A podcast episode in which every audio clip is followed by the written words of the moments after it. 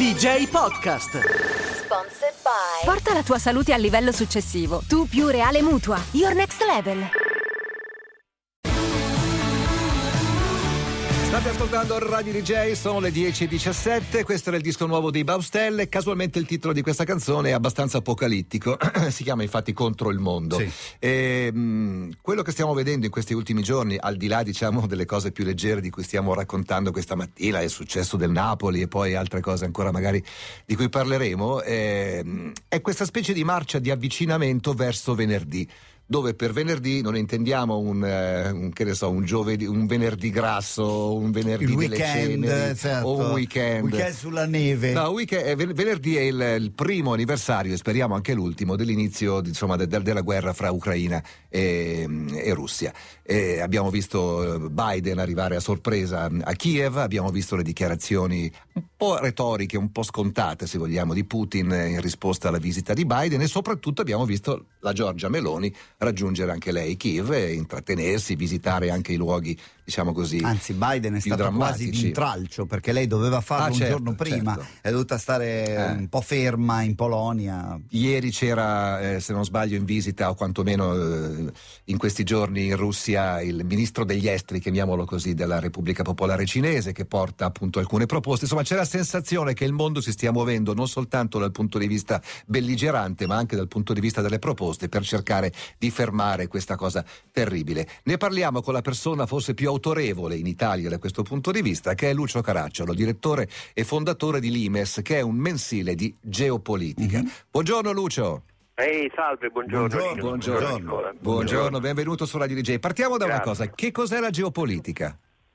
È un modo per cercare di capire come funziona il mondo, eh, mettendo a confronto gli interessi eh, dei vari paesi e cercando di entrare nel loro modo di essere e di pensare. Insomma, non distribuiamo verità, ma cerchiamo di capire che cosa c'è dietro e sotto questi conflitti. Senti, siamo abituati, ehm, siamo stati abituati, insomma, anche dai, dai libri di storia, che quando c'erano delle grandi guerre la gente non sapeva nulla e quindi automaticamente stava dalla propria parte. Se, un- se una guerra italiana riguardava appunto il nostro paese, gli italiani stavano con l'Italia. Il mondo in cui viviamo adesso, invece, è un mondo nel quale si sa si- o si crede di sapere molto, molto di più. E quindi c'è. Ecco, esatto, come sono- dici tu, Eh. si crede di sapere, nel senso che la valanga di informazioni che riceviamo purtroppo ci dà l'impressione di una serie di orrori, di vicende tragiche, di catastrofi, come se fossero allineate in una sorta di cronaca più che nera. Questo ovviamente è il lato evidente, il lato anche della sofferenza umana che ci colpisce immediatamente. Però forse conviene cercare di capire perché e come succedono queste cose e tenere conto che in guerra domina la propaganda. Insomma, eh, la verità in questo eh, periodo storico non è all'ordine del giorno. E la propaganda è da tutte e due le parti, un po'. Beh, ovviamente, Eh. ogni parte eh, usa la propaganda come se fosse un'arma. Mhm. Senti, diceva bene Linus prima quando eh, diceva le visite di ieri sono per cercare di riportare la pace, secondo te? Sono per cercare di convincere le rispettive opinioni pubbliche che stiamo, stanno facendo la cosa giusta. Ok. Eh, in America comincia a serpeggiare un po' di scetticismo, se non di disinteresse per una guerra europea che loro vedono abbastanza lunare. Certo. E Biden ha voluto, andando a Kiev, dare il segno che no, l'America c'è, o quantomeno lui c'è. Quindi è, è più una cosa che interessa il paese di partenza di questi emissari che non tanto veramente la speranza che ci si possa mettere Ecco, d'accordo. mi fa venire in mente che eh, non saprei rispondere se la domanda è riferita a Giorgia Meloni.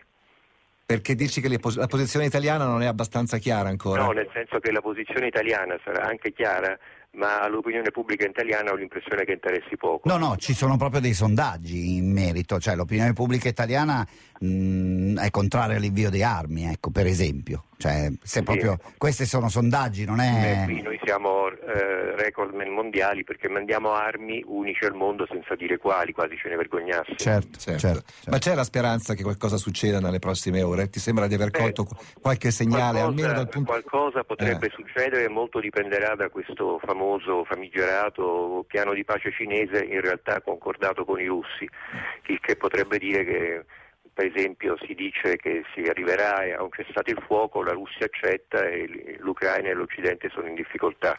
Naturalmente si tratta anche di mosse propagandistiche, bisogna vedere. Senti, una, una, guerra deve sempre succedere per qualche motivo, no? Cioè, mh, tolta l'Italia della seconda guerra mondiale che è entrata in guerra e ancora nessuno ha capito per quale motivo, perché non eravamo attaccati da nessuno, no? C'era soltanto un po' di macismo che veniva sì. eh, esibito per una quindicina d'anni, poi qualcuno ci ha preso sul serio e siamo stati costretti a fare la mm. guerra, ma in realtà non c'era nessun motivo per farla. Eh, in questo caso, insomma, il percorso è stato abbastanza evidente, no? Questa, eh, questa lotta sul Donbass, eh, il, l'Ucraina l'Ucraina che ha cercato di riprenderselo. Beh, o, prima o quanto, ancora. O, eh. diciamo che è stato un uh, tragico messaggio di Putin all'America. Eh, voi volete entrare in Ucraina, noi non possiamo impedirvelo, bene, distruggiamo l'Ucraina così non è di nessuno. Certo, ma a questo punto a chi interessa continuarla? Ma a questo punto sono in qualche modo ciascuno prigionieri eh, della guerra, nel senso che eh, Putin non può perderla, Zelensky non può perderla, ma soprattutto eh, se perdono la guerra sia i russi che gli ucraini sono letteralmente finiti, um, mm. a rischio di perdere il loro Stato. Certo. E, e la Cina che interesse ha in tutto questo? La Cina non vorrebbe la guerra perché la Cina ha bisogno di riprendere a crescere, ha bisogno di un'economia eh. che gira, eh, però eh, evidentemente ha anche bisogno della Russia perché è l'unico grande paese che sta con lei o quantomeno finge di starci. Senti, hai un po' di fiducia che questa cosa non duri tantissimo o non molta?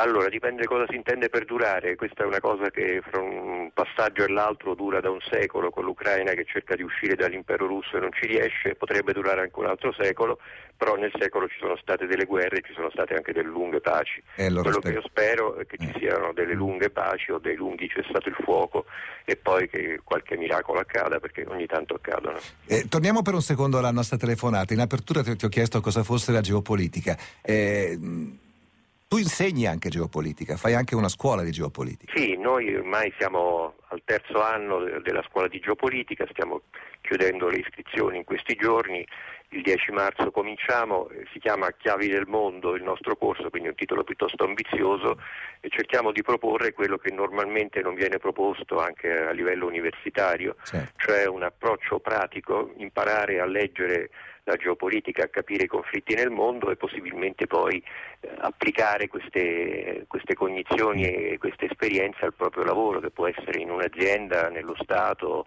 o altrove. Senti, c'è un mio amico che di mestiere fa il disjockey alla radio con me, che si chiama Nicola Savino, che è un grande appassionato di geopolitica, Tantissimo. però purtroppo c'è la terza media. Potrebbe... Non è vero, non è vero, ho un ottimo diploma, maturità scientifica. Potrebbe accedere no. anche lui?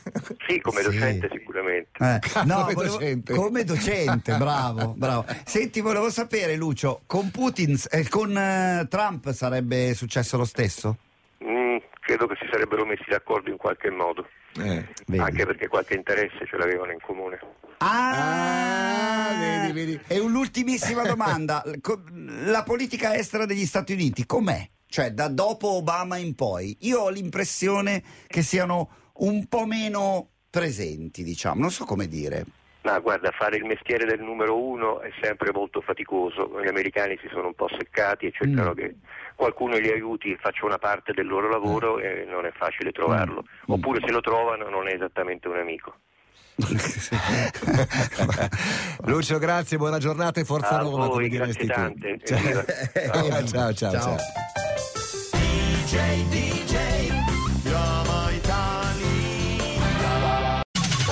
DJ Podcast. Sponsored by. Porta la tua salute al livello successivo. Tu più Reale Mutua. Your next level.